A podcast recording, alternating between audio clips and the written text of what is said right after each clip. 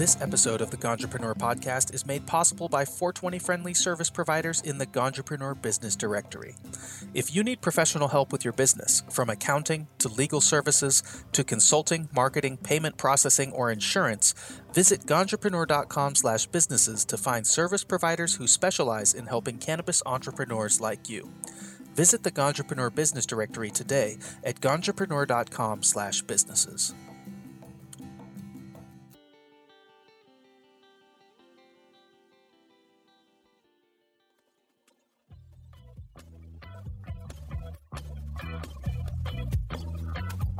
Hey there, I'm your host, TG Branfalt, and thank you for listening to the Ganjapreneur.com podcast, where we try to bring you actionable information and normalize cannabis through the stories of ganjapreneurs, activists, and industry stakeholders.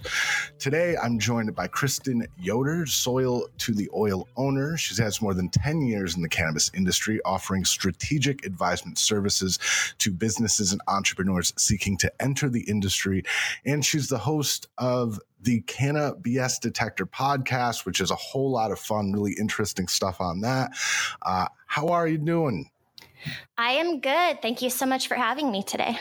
I'm really, really stoked. Um, before we get into sort of what you do and, and some of the BS uh, that we're going to talk about today, uh, tell me about yourself. How did you end up in the cannabis space?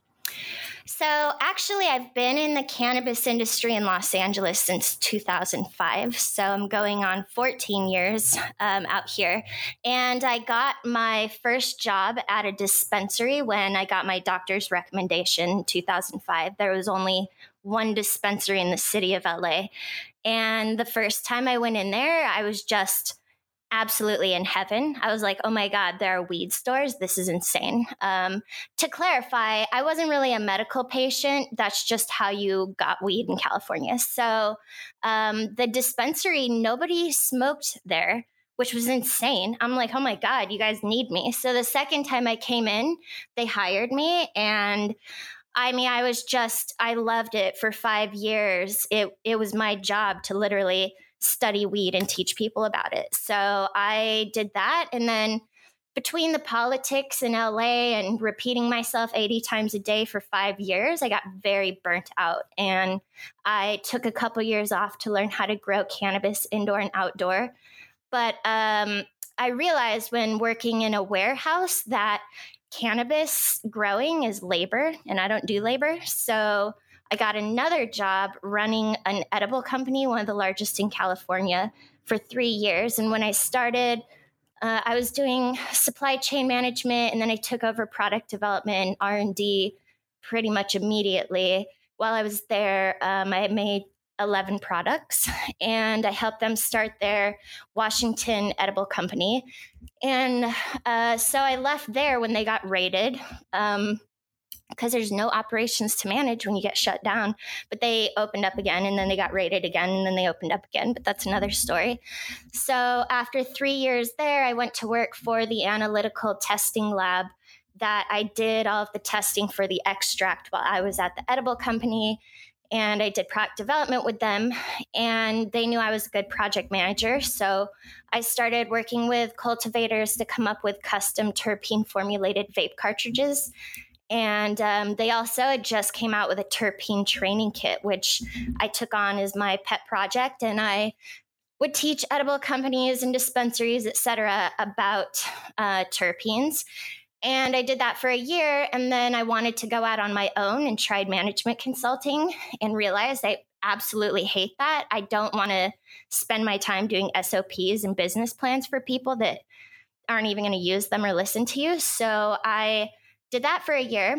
Um, and I also did a podcast back then with my ex business partner called Cannabis Business Minds, uh, which was on cannabisradio.com, etc. Um, and then once we split, I decided to be a strategic advisor, meaning I'll help you figure out what you should do. I'll point you in the right direction, but I'm I'm not going to do your homework for you. you know, like um, I'm here to make sure that you know what you're getting into, um, and to point you in the right direction. So I do that. But really, my focus and my passion is teaching people about terpenes and doing my podcast. I also have a Dash radio show called Soil to the Oil Story Time, where I have people in the industry talk about their crazy, scary, or funny stories. I'm kind of like, don't talk about your positive stories because that's literally every other show. Because I mean, I want people to know it's it's a shit show in the industry. It's not even fun once they legalize it. So um, I like to bring people down to reality. And then I'm also on the radio in San Diego every Friday. And um, that's about it. You are a busy human being. Yeah, I really am. I'm kind of like losing my mind a little bit. My aspirations are much larger than my capabilities, but luckily I have a lot of awesome people there supporting me and helping me because they believe in me, which is pretty freaking awesome. So even after you said that you were you were uh, you were working at a place that was that was rated a couple of times, why at that point didn't you walk away? A, a lot of people do. Uh, because I freaking love cannabis. Like, I mean, my dad, it's so funny. He posted a picture of us 20 years ago when he ran his first marathon, and I was 15 and I was wearing a 420 shirt. um, it's been like, I mean, half half baked, dazed and confused. I was your typical stoner child. I mean, I I still am. I own that word. Like there are functional stoners. Like, don't throw the baby out with the bathwater because you want to be all pious about medical cannabis. Like, there are people that just like to smoke weed and hang out with people and listen to music or whatever. So, um, yes. Did I answer your, your question? Parents, yeah, yeah. Were your parents uh, supportive or not? Maybe not supportive, but accepting of your cannabis use. And, and do you think that that might have sort of led you on the path that you were on? My parents are all very Christian, um, non denominational Christian. Like my dad and his wife are missionaries in Cambodia. My mom and her husband are, they have a little church in Las Vegas. So, no, they weren't supportive when I was a kid getting high, but they couldn't stop me. Um, I feel bad for them because they kind of gave birth to like a nightmare. But I got better when I moved out. And, um, they i mean they were scared. They were more worried than anything because um, at the dispensary i was at that got raided by the dea and i was the only one there. And then the edible company got raided several times but that's because they pissed off ex-employees and hey man you get what you put out right? And then uh, the lab, I wasn't there when they got raided, but this is California. That's why California doesn't have a lot of business people running cannabis businesses because business people don't want to take a risk of going to jail. So uh, you can't stop me. Like I'm in it to win it, and I haven't gone to jail. So that's a plus. You are incredible. Um, you, you, you spoke briefly about the the advisement service uh, that you're doing now. Uh, and I know on your website there you have something called a power hour. What does somebody get when they sign up for that power hour? So I created the power hour because everybody reaches out to pick my brain. But you wouldn't reach out to a lawyer to pick their brain about your divorce because they went to law school and they get paid by the hour, um, generally with a retainer. So I didn't do 14 years running businesses in every sector to have my brain picked. So I do that. Whatever you want to know, I ask people to send me your questions ahead of time. That way I have answers, I can provide guidance. But really, as a strategic advisor, I'd say my main job is expectation management. And that means lowering people's expectations greatly. Because if you don't lower your expectations, you're going to lose your freaking mind. Because whether or not we want the cannabis industry to be professional, it is not there yet. So uh, people really need to know that. And, you know, there is no personal bankruptcy once you start a cannabis business touching cannabis. So these mistakes that you make live with you like student debt. So you really need to understand that if you don't have the capital to get started, you should be really happy you found me first. So you've been in the industry for 14 years. You know, you started a dispensary. Now, you know, we're we're in legalization in California, um, not where I am in New York. But uh, how has the industry changed in those 14 years? Aside from legalization, you know, you've seen a lot. Uh, what's what's sort of been the biggest changes that that you've noticed? The industry in California, the medical cannabis industry, started before the Compassionate Use Act or Prop 215, which was in 1996. Um, but 1996 is when it got established. And until, let me think, SB 420 I think that came out in like 2008 or something. So before then, it was all medical dispensaries, um, and people, for the most part, were sick.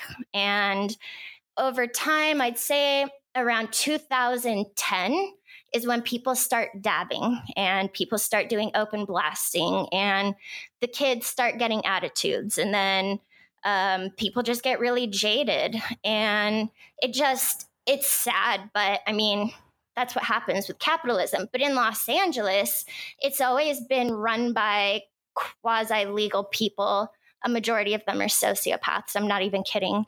And that's how you win in the industry, unfortunately, because you really need some balls. So it's just gotten, it got more, at least in SoCal, more kind of gangster in a way. I mean, there's tons of gangs that own shops that will shut down and move somewhere else before they actually are shut down all the way because no one can really afford to enforce it. Um, and extracts were on the rise big time. I gotta tell you, if I was dabbing in high school, I don't even know like where I would be. Like it's kind of scary to think what's up with the youth, but maybe I'm just an old person. No, I mean, I to, to that point, I've you know when I talk to my like friends about legalization, and you know, I always say like the the high potency products actually sort of frighten me a little bit because it will give cannabis a bad rap ultimately i think. And and that's not to say that i don't love a 100 milligram edible or a, you know dabbing. Um, is is that do you fear that as well? I mean, straight up, like I have a problem with dabbing. like I freaking love dabbing. It tastes so good. Like I love just taking a fat dab and then like laying back and be like, mm, that was so good. My problem is, is I wake up, I dab, I get on a call, I dab. I'm just dabbing till I run out of things to dab. So I literally have my ex boyfriend take all my bongs and everything out of my apartment because I have no self control. Um, it's a freaking problem for me, dude. Like, and I also turn into a dabby downer, and I'm already really cynical. It's not helpful for anybody. But I mean, I've, I've noticed that too. I love it, dude. I love it, but I can't function on it and I have a problem. And I think people need to realize I mean, look, even this I've noticed it takes about three days for me to stop wanting to dab after I stop dabbing which is kind of crazy. Not that I'm like shaking or any sort of withdrawals, but it's a habit, you know? So, but after I quit dabbing, I feel so much better, like so much better. So I don't know, dude. I don't, you know, as a grown up, I'm 34. Uh, I don't recommend it for kids, especially these diamonds, dude. I freaking hate diamonds so much. They're, it's not natural at all. So, so tell me a bit about the impetus behind starting the podcast. You know, um, you, you know, you say you don't want people to pick your brain, but but you you have this you know this podcast where you, you put everything out there. And you're very honest. I mean, very open. to a fault. Uh, it's I wouldn't say to a fault, you know, but but it's incredible to me as as you know somebody who appreciates that sort of thing. So so when did you decide that you were going to start this the the CannaBS Detector? I once some my ex business partner was literally the most optimistic, positive, energetic person I have ever met in my life. And I am the total opposite, which kind of like messed with my head because I'm like, wow, am I just the worst or is she like insane?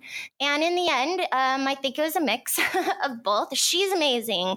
I'm not talking shit. It's just in comparison to me, it kind of messed me up. So once I left, then I found comfort going back to being my cynical self, which is when I came up with the title Bullshit Detector, because all I've dealt with is bullshit. Like, literally my entire career as a young woman in the most shady industry or the shadiest market in the industry, it's just been nonstop bullshit. So now, literally all I see is bullshit. So I'm actually really good at that. And I created the podcast because I don't want people to get fucked over. That's it. Like, I've been fucked over. Everyone I know has. And if I can just save one person from getting into the industry with an idealistic expectation, then I've done my job. And that's the other thing. I made the podcast, dude, but people don't want to listen. They just want to pick your brain because they're lazy. And I'm like, look, dude, I put it out there so you can go check that. When you're ready to pay me, call me. During an episode, um, you say legalization is just another form of prohibition. And this is something that i have firmly have believed in. I, I have a i'm a libertarian leaning sort of guy. Uh, you say something along the lines of um, actually i have it written down but i'm not going to be able to find it. Um, you know that with more laws there's more laws to break. Exactly. Um, I'm in New York. Uh, we Cuomo just you know took legalization out of the budget. You know, my friends are all like boo hoo, and I'm like, that's great, man. The black market's treated me fine for you know 16 years. Um, I know. I think I know what you mean by that. And a lot of people aren't going to agree with the statement legalization is just another form of prohibition. What do you mean by that? So I mean, the key word is legal, and the laws are so restrictive, and uh, the compliance is so difficult to follow, and then the regulations are changing all the time that it kills small businesses. It makes it nearly impossible to make it through the first years of legalization or legalization in general because it's just it's too expensive for most people. So when you have laws, you have an illegal market. I mean, literally, legalization turns a medical industry into a capitalistic industry, and anyone who can't be a licensed whatever, they are now criminals straight up. So I loved Prop 215 because it was gray, and if you got a good lawyer, you could get out of things. But um, I had someone telling me because he has been arrested for growing, he had to go to federal court, and there is no medical cannabis defense in federal court. He's strongly for legalization, but I just disagree because legalization doesn't mean you can have home grows. I think that's what a lot of people think. Um, legalization has different flavors based on the state. And in California, we aren't the fifth largest economy in the world because we care about people or anything like that. We're like literally run by special interest. So, Prop 64, our legalization, just fucked everyone, literally. I mean, two thirds of our state hasn't even adopted legalization. How does that work? And I tell people, you want to know what national legalization looks like? Look at California, because all these states are going to be like, oh, states' rights, like we don't want to do it. And that's the way it works, you know? And why would I mean, considering that special interests are the ones really behind legalization, besides like the Drug Policy Alliance, which I really question their motivations. But, anyways, um, it just isn't for the people in the most part. I mean, plus the taxes, and it's just, it's really depressing um, watching people in the industry get basically screwed out of the industry they went to jail for by wealthy capitalists that do not care about anyone in the industry. So, what do you, what would you prefer to legalization? I mean, decriminalization would be awesome if decriminalization meant that it was not treated like a crime. The problem is, is decriminalization does not give you a regulated market, which means sales and distribution and everything like that is still illegal or quasi legal, which people will still get arrested, but people are going to get arrested either way. So it depends on who you're asking. If you're talking to someone who's got a felony on their record and they went to jail for a home grow, they're going to want legalization because it's going to protect them. They think, but the key is is to read the legalization measures before you vote for it. Did you vote for the law? Can I ask you that? Oh, God, no, dude. Hell no. I mean, I read that shit. And you know what? I was going to debate it until they tried to put me on a panel with a crazy lawyer and like a, a I was up against like a drug war victim and CBD nuns. And I'm like, whoa, dude, you're setting me up. Like, I'm not supporting the police on this. This is just a bad deal. And now everyone is crying. And I'm like, you're the one who fucking voted for it. Like, no pity. I'm sorry, but it's your fault, you know? And now it's just too late. What are we going to do? We can't turn back. It's very depressing. So you, you mentioned, you know, uh, that you were invited to conferences. You've spoken about you've spoken at several conferences, and some of the some of the the talks that you gave were about women in the cannabis industry. And I just want to talk to you a bit about that. Um, do you do you think that women are underrepresented in this space? Oh my god, yeah. And the fact that people think women are breaking a grass ceiling because of a Forbes article in 2017 does not by any means mean that A, it's true, or B, that we're winning. They actually compared the fact that in the conventional industries or, or in general business, women are 21% of the industry. But in the cannabis industry in 2017, women are 27%. So are we supposed to be glad that we're only a little less marginalized? I mean, come on, you know? And that was 2017. Women have been leaving the industry because it's a boys' club.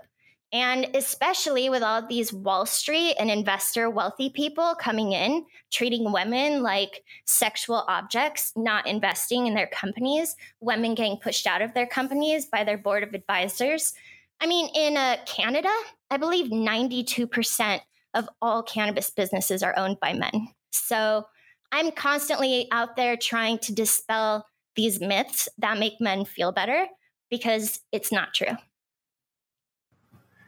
Is uh, is there any way to bridge this gap? I mean, there's a minority problem uh, in this space. Um, you know, there's there's obviously a women pro not women problem, but you know, in terms of equity, it, it, what is there anything that can be done? I mean, it, short of more regulations. Well, more regulations doesn't really help anybody. You can't you can't require i mean i don't know dude like okay so there's social equity in california and social equity like for oakland uh, for oakland example there is social equity which they go by neighborhoods that have been defined as being over policed. Then they go by income requirements, meaning if you had a nonviolent drug offense that fucked your life up and your income, where you make 80% less than the median average income of your neighborhood, you qualify to be a social equity applicant. By being a social equity applicant, you will get priority in licensing over existing businesses.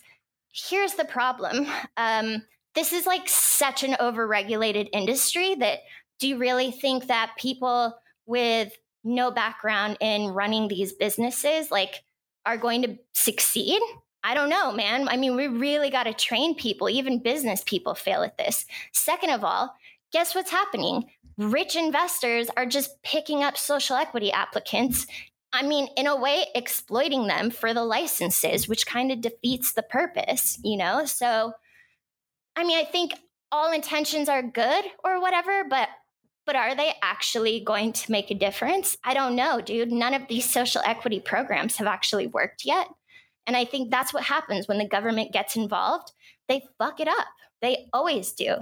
So, I mean, it's a definite problem. It's something we need to address, but let's not kid ourselves. Legalization is capitalism, and capitalism does not care about people.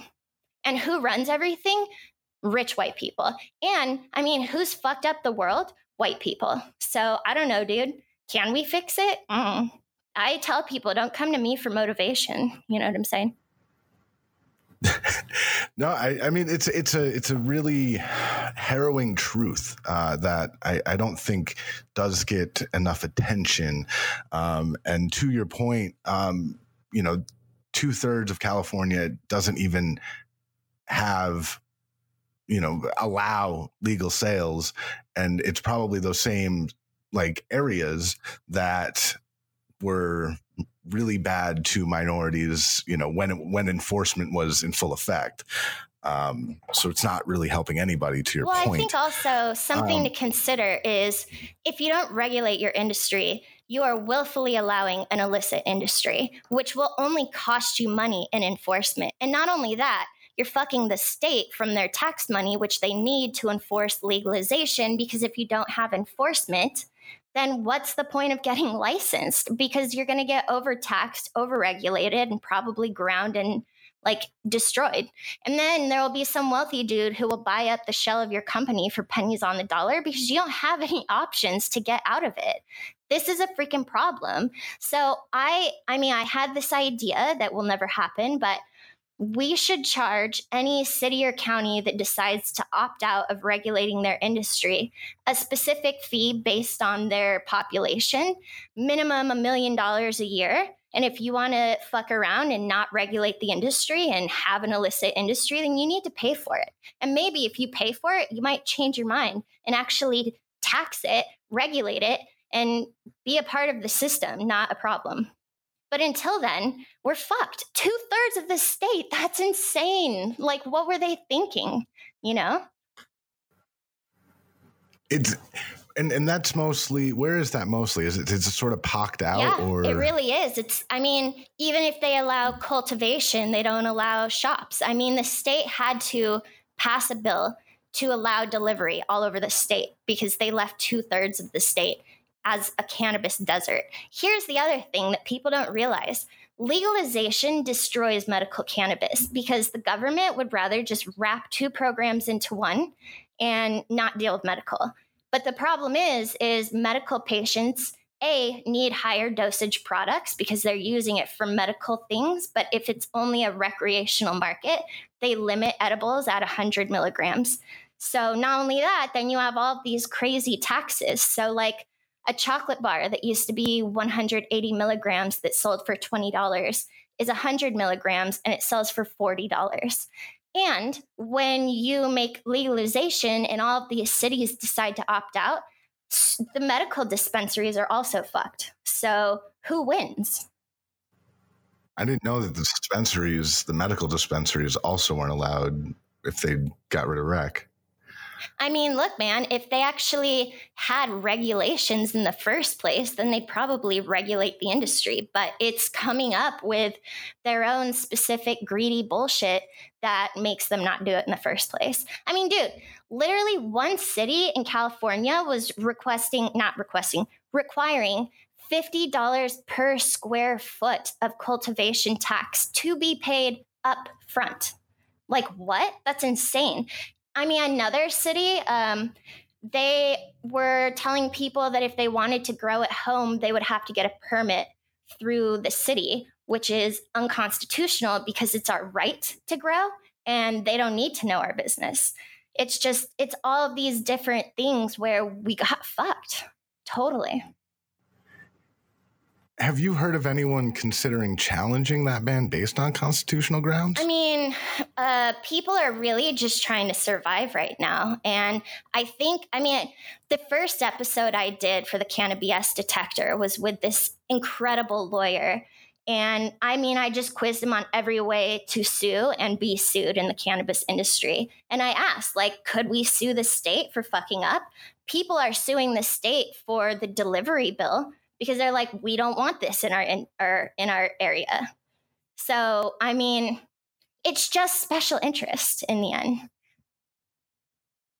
So I I, I do want to ask you uh, this this question that's sort of unrelated to what we've been talking about, um, but I, am really interested to get your response. Uh, so I was interviewing somebody, uh, a, I was interviewing a company from Maryland, which was led by females, and they um, medical company. They offer products geared towards women, and what they said was was that they sort of adopted these monikers for their products based on strain names being seen by some as too masculine, AK 47, green crack, things of that nature. Um, so I'm wondering first what you think about that, whether or not, you know, strain names are too masculine. And how how do you feel personally about products that are marketed toward women with pinks and purples?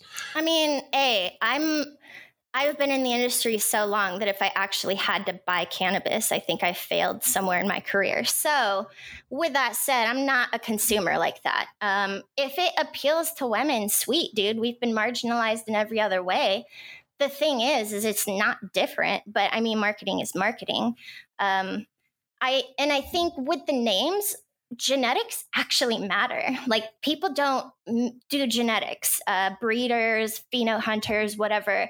They don't do this so you can change it into some fluff bullshit. You know what I'm saying? Okay, I don't support green crack, but Blue Dream or, I mean, even AK 47, that's very established genetics. So if you're going to change the name, you at least owe people what it actually was in the first place. There's a company called Canndescent in California, um, and they're cool, love it. I love their approach, but they changed all the names to like calm or relax or whatever. But it doesn't work like that for everyone, you know? So, in my opinion, I mean, A, indica and sativa is bullshit because it's the terpenes that affect it. When you're calling something calm, that's placebo effect right there. You're actually influencing people to think that that's what's going to happen. And if you didn't, what would they actually feel? Which is the whole point of my terpene class that I teach is that stop guessing. Don't, it's not sativa or indica. So what if you just bought cannabis and like consumed it with no expectations? It will probably have a different effect than if you bought something called calm. You know what I'm saying? Yeah. Do you think terpenes is sort of the the the next, I guess? Totally. Yeah, yes. no, it is. Dude, I mean, I always ask people in my class, what do you do when someone hands you a nug?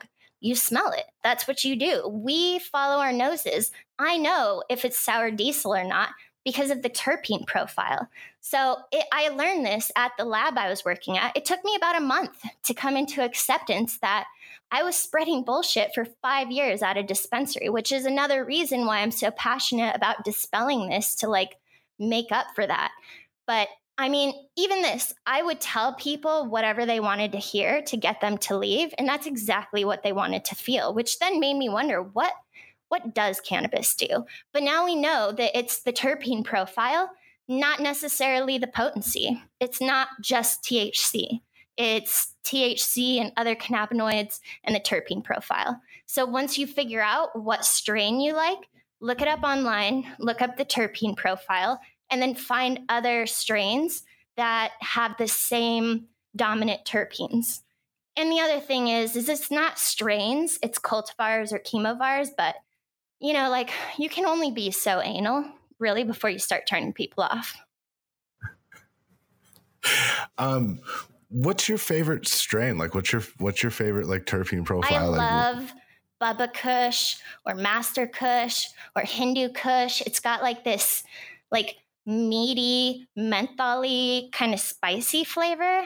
Um, but it's so hard to actually find those strains because people like mislabel things, which is so annoying. It's like, dude, if it's not OG, don't call it OG just to charge more money because it doesn't even smell like OG, you know, which is a problem. I mean, do we have so many issues to deal with? I mean, dude, you don't go to a grocery store and buy a green apple and call it a red apple. You know, that I mean, rose growers don't spend all their time coming up with specific rose um, breeds or species or whatever so that you can just call it a rose. You know what I'm saying? Like, we need to respect the growers. I mean, after all, they get fucked by everybody, yet they are the basis of the industry. And I mean, they get fucked by everybody because they're at the bottom of the supply chain. They do the most work and they get the least amount of money. Is is there any is there any push to to at least change that setup by uh, people in the industry that that you've spoken to? Well, I know that there are companies like um, what is it, Bio something. Um, oh, Phylos and other companies that are like, look, send us your products so we can map the genome and add it into our system. So when big businesses and corporations come in and start patenting different things, we can show that this existed before them and they don't own it. The thing is, is once that company gets bought up by a big company, then a massive company now has everybody's information. It's a catch 22. And really, who's going to regulate it? There is no such thing, you know? How how bad is the the corporate problem in California? It's huge. I mean, most states don't allow outside investment into their state when they're starting because that fucks everyone in the state. California was like, hey, dude, anyone can come in.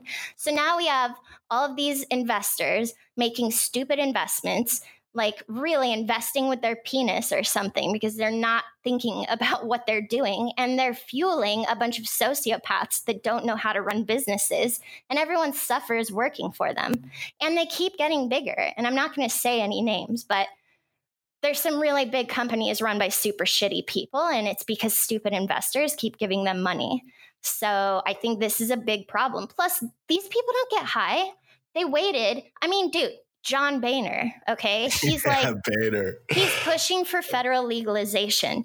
I question his motives. He runs, I mean, he's on the money. board of Acreage Holdings, which wants to own the industry. And I say, fuck those guys. Fuck John Boehner.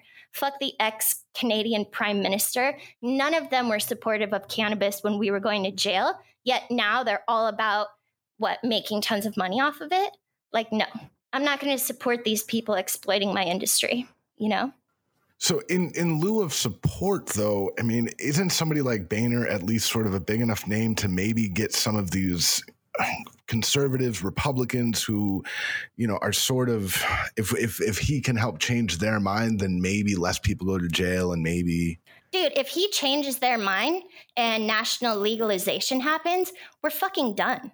We're done. Like, that's the last thing protecting small businesses. Look, the cannabis industry is a risk. If you're not willing to take the risk, you don't really deserve to be in the industry in the first place. And I'm, I haven't gone to jail. So obviously, I'm not representing everyone. Um, and that sucks, dude. But federal legalization, dude, hemp farm bill that just passed. That doesn't mean you can grow hemp wherever you want now because states nope. can control it. So if we do federal legalization the next step is globalization. And let me give you an example of globalization.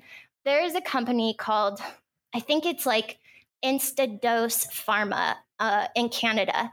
They have spent a ton of money um, investing in the drc and um, Colombia or something in South America.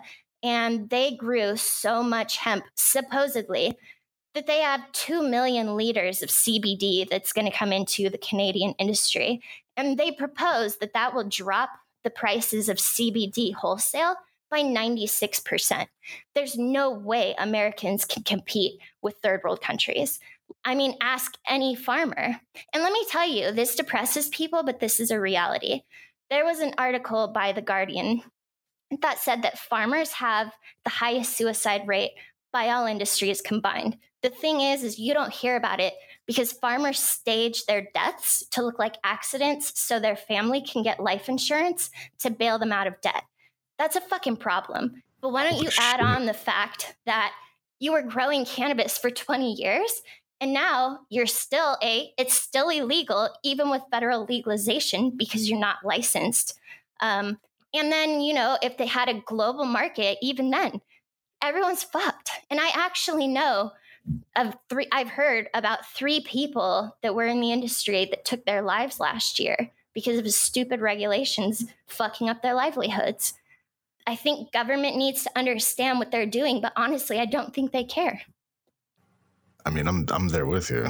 Taxation's theft, and like, the government is, is, is the biggest murderer uh, in the world. No taxation without representation. You know what I'm saying? Nobody um, believes that anymore. Well, psh, people are dumb. That's the problem. That's why we don't want John Boehner talking. Dude, all he is is talking Republicans into exploiting our industry, not protecting us. So, no, I don't want that. I don't want these guys in the industry. They don't fucking deserve it. Um, I could sit here and I could talk to you for another hour and a half, but I cannot. I know. Um, I could go off. I go off every day. These things, like if you can't tell, this shit makes me heated, which is the whole point. Of- no, you're passionate. You're passionate, and you rightfully should be. I mean, you've you've you know been been part of DEA raids several times. Like like you've been in the industry before there was this industry, and I mean, I admire your your forthrightness and it's a breath of fresh air i think in an industry that people want so badly to you know to, to call it a win when the reality is it's it is. It's it's just fucking people, fucking farmers, and, it, and it's, it's ultimately man. more people are going to go. Ultimately, people are still going to go to fucking jail over this. Yes, exactly. So come on, guys, let's pay attention. This is the other thing. Um, so I'm putting together a tour for my terpene class and my podcast, and I'm calling it the Common Sense Tour, but like sense spelled like S C E N T S. And the whole point is I want to teach you about terpenes, but also critical thinking and maybe get you to start sniffing out the bullshit instead of believing it. Because unless we start questioning the motives behind the things that are coming up, we are going to fuck ourselves. And there's really no excuse. If you if you hear me talk, then I'm holding you personally responsible for fucking things up if you vote for stupid things. So don't even tell me if you voted for it. You know what I'm saying? I we we have I've never had an opportunity. I've never lived in a legal state. Um, you know, but but when like I said, when Cuomo was uh was pitching it in the budget, you know, people around me are excited. I'm just like, guys, it's it's not going to be what you think it is. Um, None of these governments pass this to help the people. Okay, they pass it for money. Period when I was in Vermont, you know, they legalized it, basically decriminalized it. There was no, um, no shops or anything in the regulations, and a little gray market occurred, but it, it was basically, it was basically just the same sort of people, just doing the same sort of thing, just no longer afraid that when they get pulled over with, you know, an ounce or two, that they're actually going to go to jail for it or even have it taken from them. That's the way to go.